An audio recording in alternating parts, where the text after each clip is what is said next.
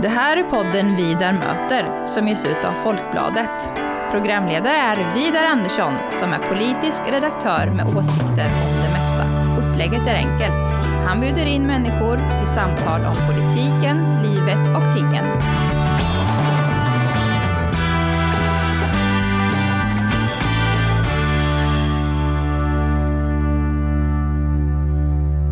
Du, Karlis Neretnieks, eh, varmt välkommen till eh, bok och poddfestivalen här i, i, Norrköping.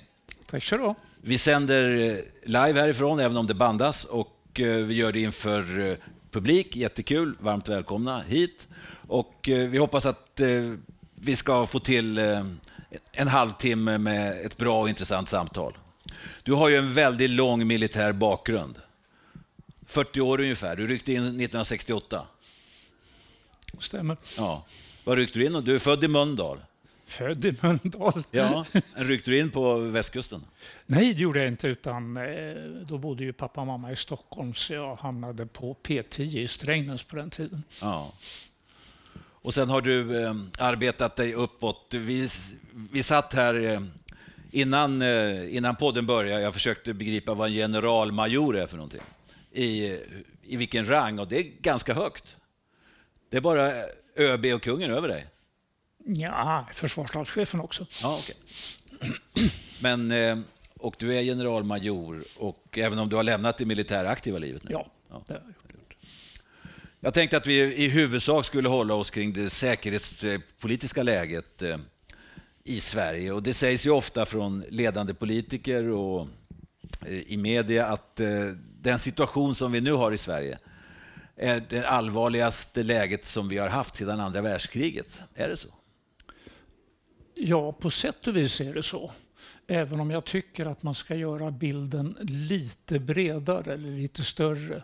Det här är nog det allvarligaste läge vi haft i Europa, där Sverige då är en bit av Europa, sedan andra världskriget.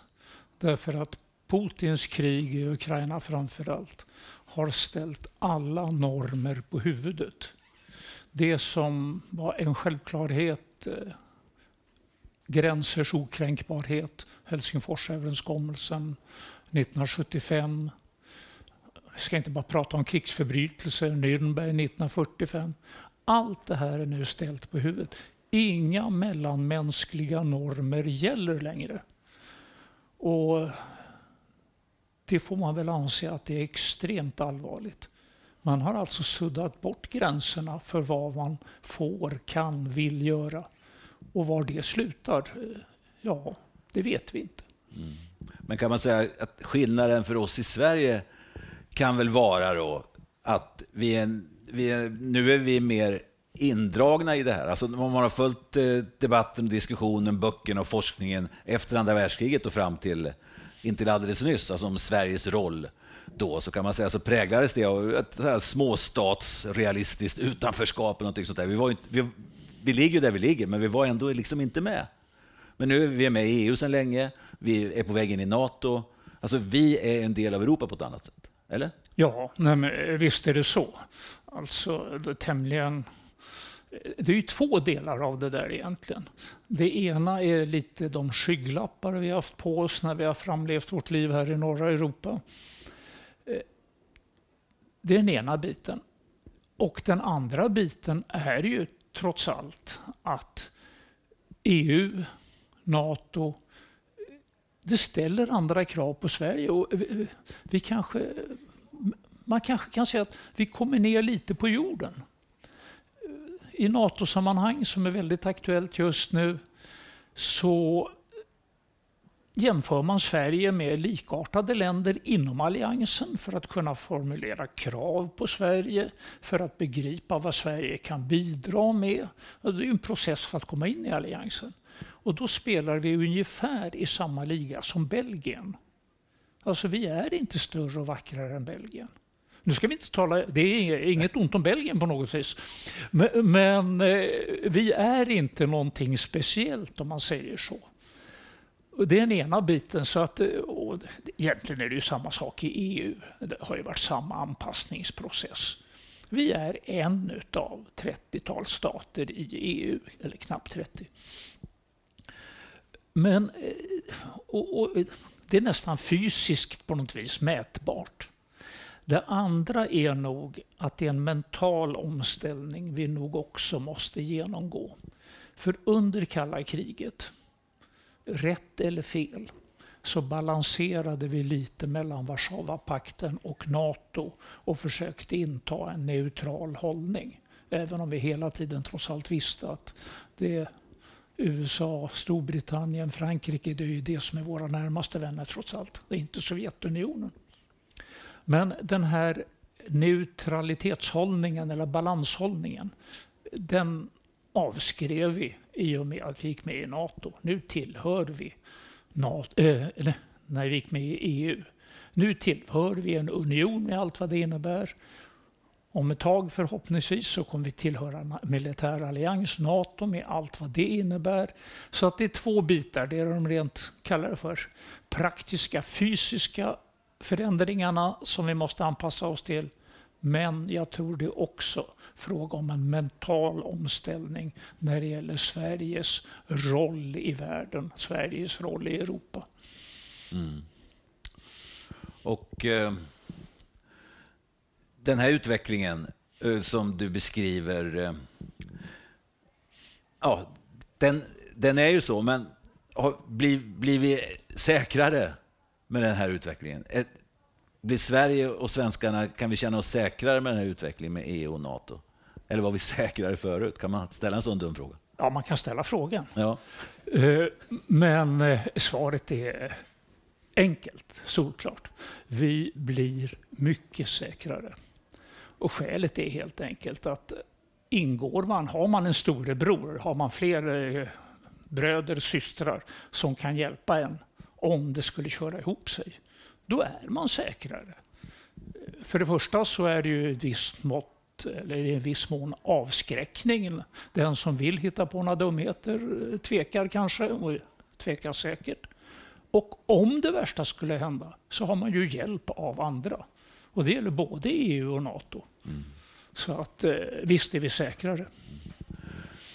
Apropå säkerheten där, en av dina starka sidor, jag vet jag läste i eh, Access, en lång artikel du skrev, det är säkert flera år sedan, alltså om det civila försvaret. Och det var en ganska ruggig läsning, för du gick igenom där, vad händer dag ett, dag två, alltså efter att till exempel el, eltillförseln blir utslagen. Och det var inte många dagar tills allt står still. Nästan. Nej. Nej.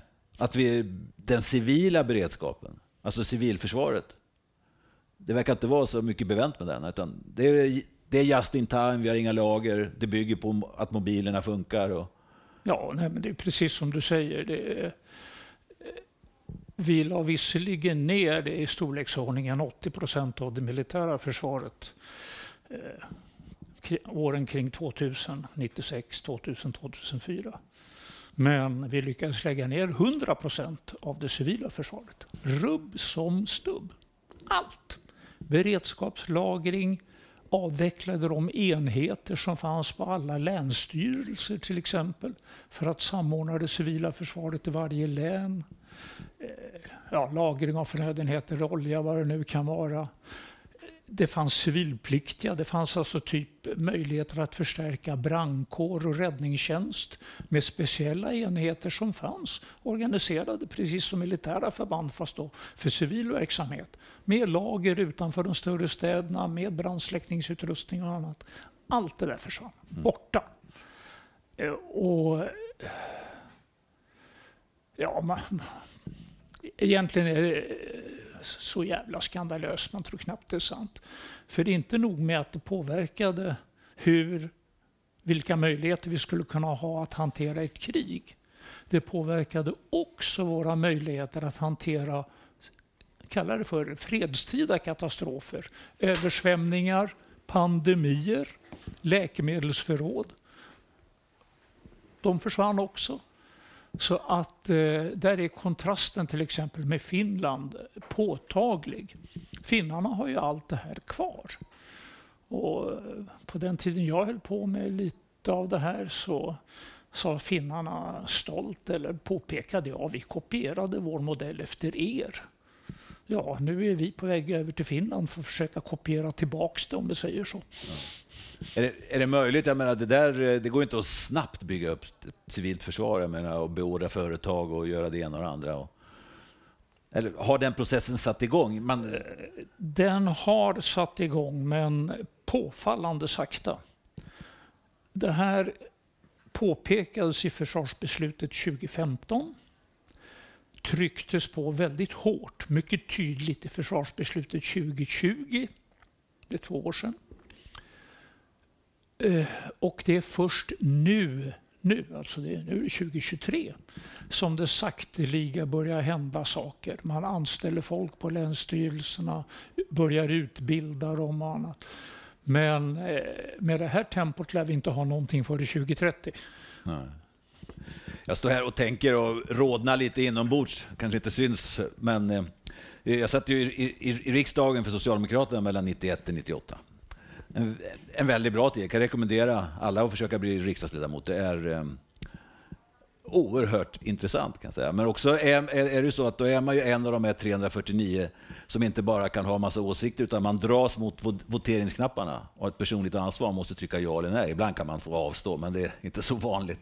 Utan ja eller nej. Och jag vet inte hur många förband jag var med om att trycka på ja-knappen för att lägga ner. Alltså den här tiden. Ja. Flyget Söderhamn, eh, infanteriet i Gävle och Falun. Säkert ännu fler. Och, eh, alltså, alltså, hur lätt det är att bli fast i sin samtid, mm. eller hur? Ja, då, det kan jag erkänna alltså, utan att, man kan kalla det naivt eller vad som Man tänkte det, det, är en, det är en ny tid nu, så att säga. Mm. Ryssen är på väg bort och vi, vi ska inte tänka krig längre. Nej. Vi ska få dem genom handel och demokrati och så vidare, en bättre värld. Ja. Det är så. När, när vi nu ser ryssen så, ja, så låter det naivt naturligtvis. Men, men det du ja, just nu beskriver ja.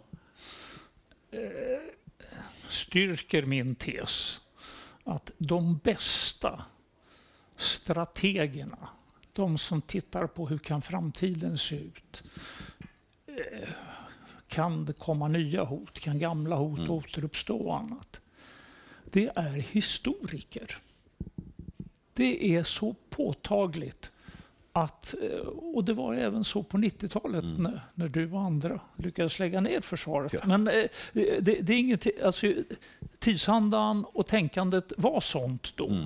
Men då var det historikerna som varnade att ta inte för givet att det sker just idag kommer fortsätta att vara på det viset. Saker och ting ändrar sig. Så mm. har det varit sedan tusen år före Kristus och så det, kommer det fortsätta att vara. Ta, dra inte för stora växlar på dagsläget. Mm. Men om man nu tar våran samtid, nu har ju pendeln slagit iväg ordentligt åt andra hållet. Och då, då, tänker jag så här, jag känner mig lite tveksam till det där, att nu ska det pluppa upp små de här regementena igen överallt. Med några hundra värnpliktiga, det ska byggas hus och kaserner och officerare och så. Det känner jag mig väldigt skeptisk till också. Eller? Jag är också delvis skeptisk till det. Att organisationen, Försvarsmakten, måste bli större, det är uppenbart, för den är helt enkelt för liten. Mm. Men där jag är lite mer tveksam, det är krävs det massa nya kaserner för det? Det finns trots allt ganska mycket infrastruktur. Egentligen är befälsproblemet större än kåkarna. Mm, mm. Och jag tror nog att huvuddelen av den utvidgning vi nu ser framför oss skulle kunna ha genomförts på befintliga etablissemang. Någon komplettering var helt nödvändig. Vansinnigt att lägga ner P18 på Gotland till exempel, det, ja, det måste man rätta till. Då får man återskapa det och det gör man just nu.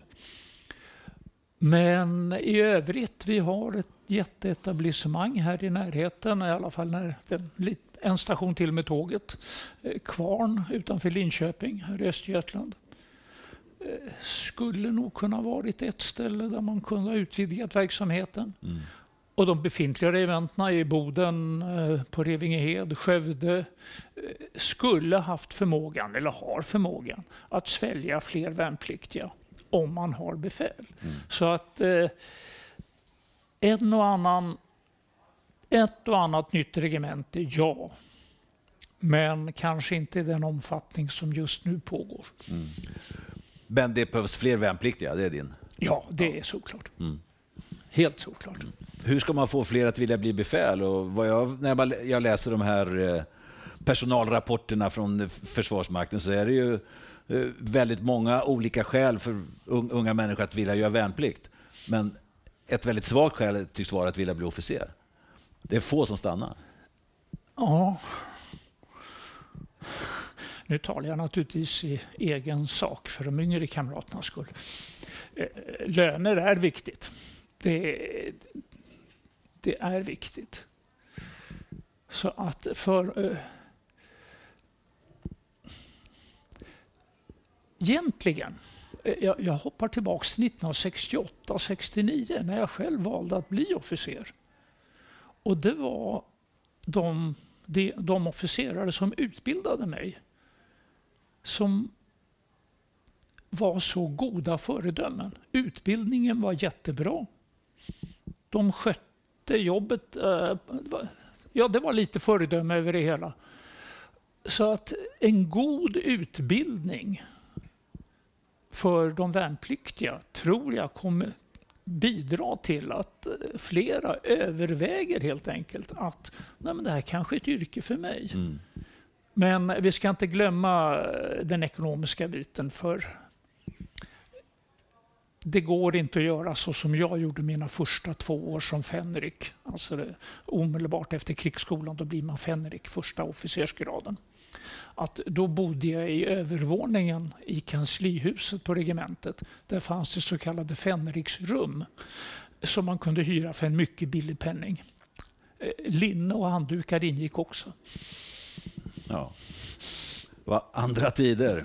Ja. ja. Hör, hör, du, jag tänker... Um, jag lutar mig fram här nu. Jag ska titta på din klocka. Kvart kvar. En kvart kvar. Ja.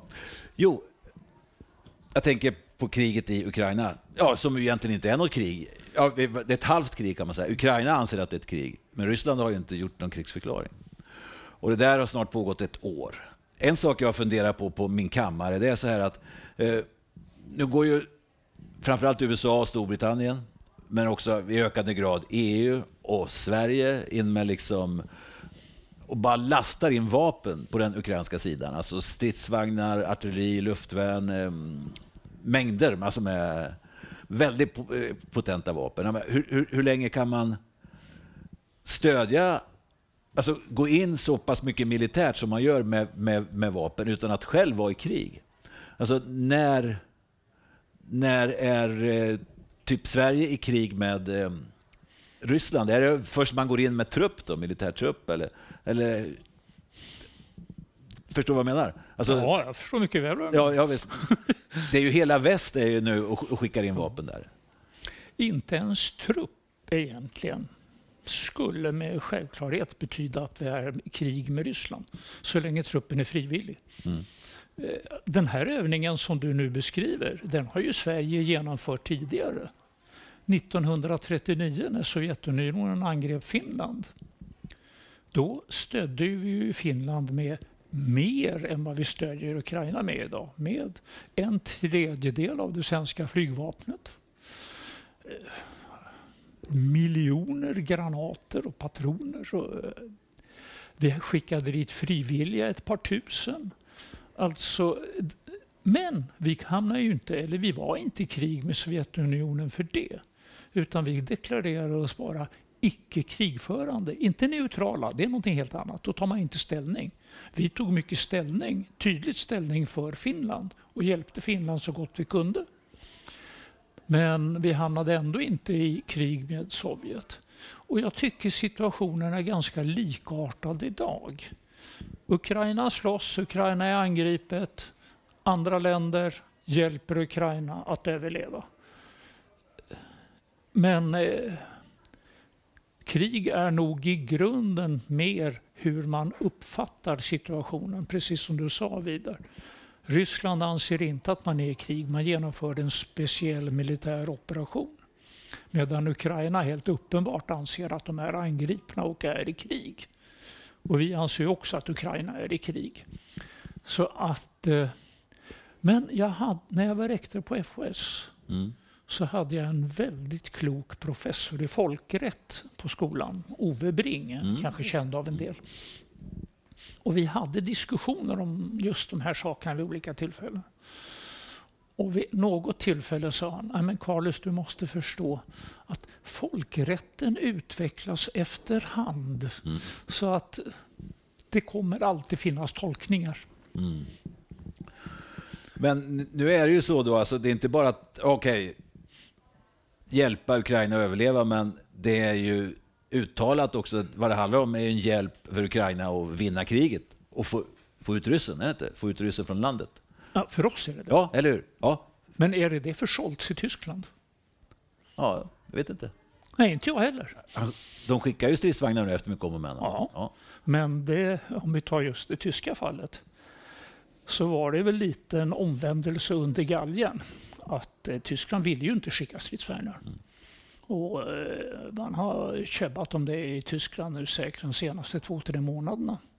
Men när alla andra, inklusive USA, mm. börjar skicka stridsvagnar eh, då är det svårt för Tyskland att stå utanför och inte ställa upp på samma sätt. För då tar man ju indirekt på något vis ställning för Ryssland. Mm. Ja, ja, visst. Det, så att, eh, Men då kan man ju säga nu är det hela väst mot Ryssland. Det kan, då kan man säga. Då kan vi kriget bara sluta på ett sätt? Eller? Ja, eh, man kan ju hoppas det. Ja. Eller borde det inte göra det?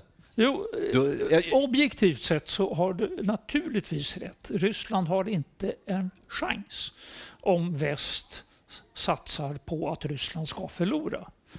Dock finns det en liten hake. Två hakar kanske. Det ena är att Ryssland har kärnvapen. Kan risken att förlora kriget leda till att Putin överväger eller använder kärnvapen? Det vet vi inte. Det kan bara Putin själv svara på.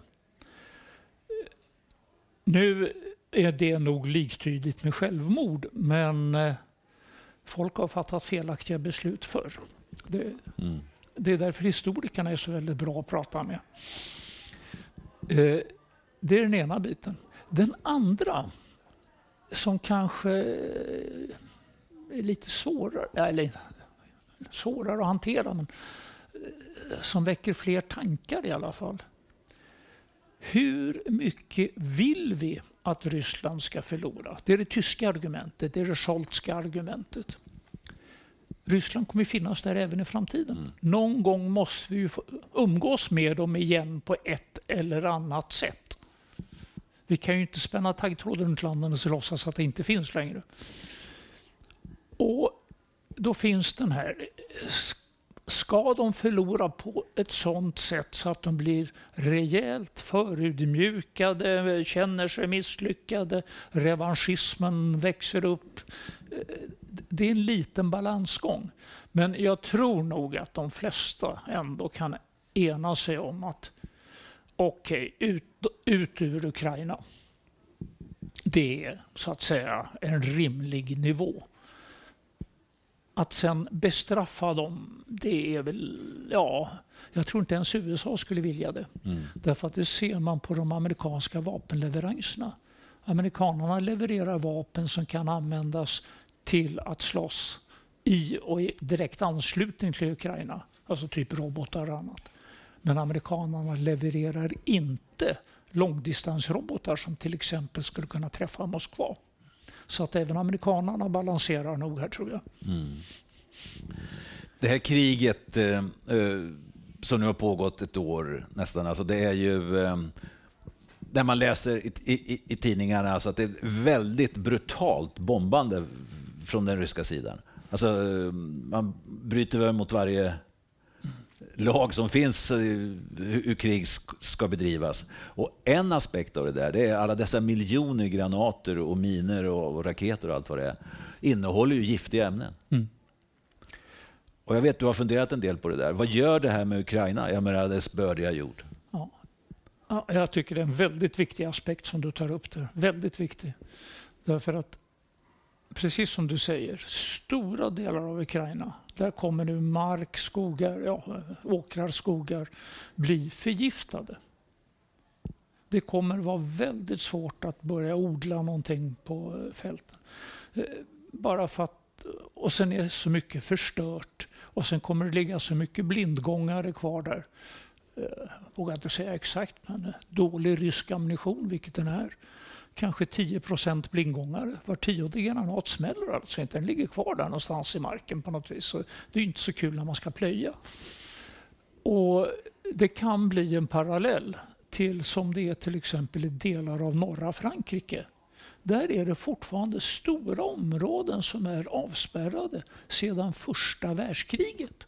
Där man inte kan bedriva någon typ av verksamhet, där det är livsfarligt att promenera omkring. Och vi kommer se sådana områden i Ukraina också. Det, det är den aspekten. Och sen som du nämnde minorna. Det har ju varit en svensk specialitet att röja minor i konfliktområden i Afrika och annat eh, efter att en konflikt är slut. Och här i Ukraina talar vi om sådana mängder av minor så att eh, vi kommer ha jobb där de närmaste 50 åren tillsammans med alla andra som kan sånt här. Mm. Du Carlis, eh, klockan går. Ja. ja. Jag tänkte vi skulle säga någonting om eh, NATO. Eh, det har blivit ett väldigt ståhej här på sistone med eh, yttrandefriheten och eh, NATO. En clinch då, som, alltså, när det liksom prövas på allvar. Det är ju lätt att vara för yttrandefrihet när ingen använder den på allt för, för tokiga sätt. Men när, men när provokatörerna till vänster och höger och var de nu kommer ifrån släpper loss, då blir det en annan debatt. Mm. Ja. Har du några funderingar kring det där? Ja, Alltså, för det första så de här omdömeslösa dårarna som hänger upp dockor upp och ner och eldar upp koraner. Det, ja, man kan inte göra mycket åt dem, de finns ju. Men eh, det är ju svårt att hitta exempel på sämre omdöme i dagsläget faktiskt. Nu, nu ger jag mig ut på något som jag inte har en aning om. Varsågod. Lagstiftning, vad får man göra och inte göra? jag tycker väl att den här Paludan eh, kanske borde ha fått tillstånd att eh, ha sin lilla demonstration. Men han blev tillsagd samtidigt att du får elda hur många koraner du vill. Men det är där borta, fyra kilometer i den riktningen bakom Kaknästornet. Alltså, jag tror att polisen hade haft de möjligheterna. Jag vet inte, men jag kan tänka mig det. Mm. För yttrandefriheten är ju också en helig princip. Man ska vara försiktig när man inskränker den. Men det går nog även att hantera sådana problem med lite fingerfärdighet mm. om man vill. Mm. Så ja. att, eh, Äh, men, om jag får lägga till det det här var ju nu ovanligt flagranta dumheter. Men om det inte hade skett, även om det inte hade skett, så är jag tämligen övertygad om att Erdogan hade hittat någonting annat att peka på för att försvåra vårt inträde i NATO. Ja, det är en riktig förhandlare. Det har de gjort i tusentals år. Minns vi bodde i grottor så förhandlade de. Riktiga kohandlare där nere. Hör du, eh, stort tack för att du ville vara med i Vida möter. Ja, kul. Stort tack för att du kom till Norrköping. Du hade en besvärlig tågresa ner, vet jag. Ja, besvärlig och besvärlig, Nej. men SJ och jag är inte kompisar just nu. och stort tack eh, till publiken för att eh, ni lyssnade. Därmed är den här podden slut. Tack så mycket.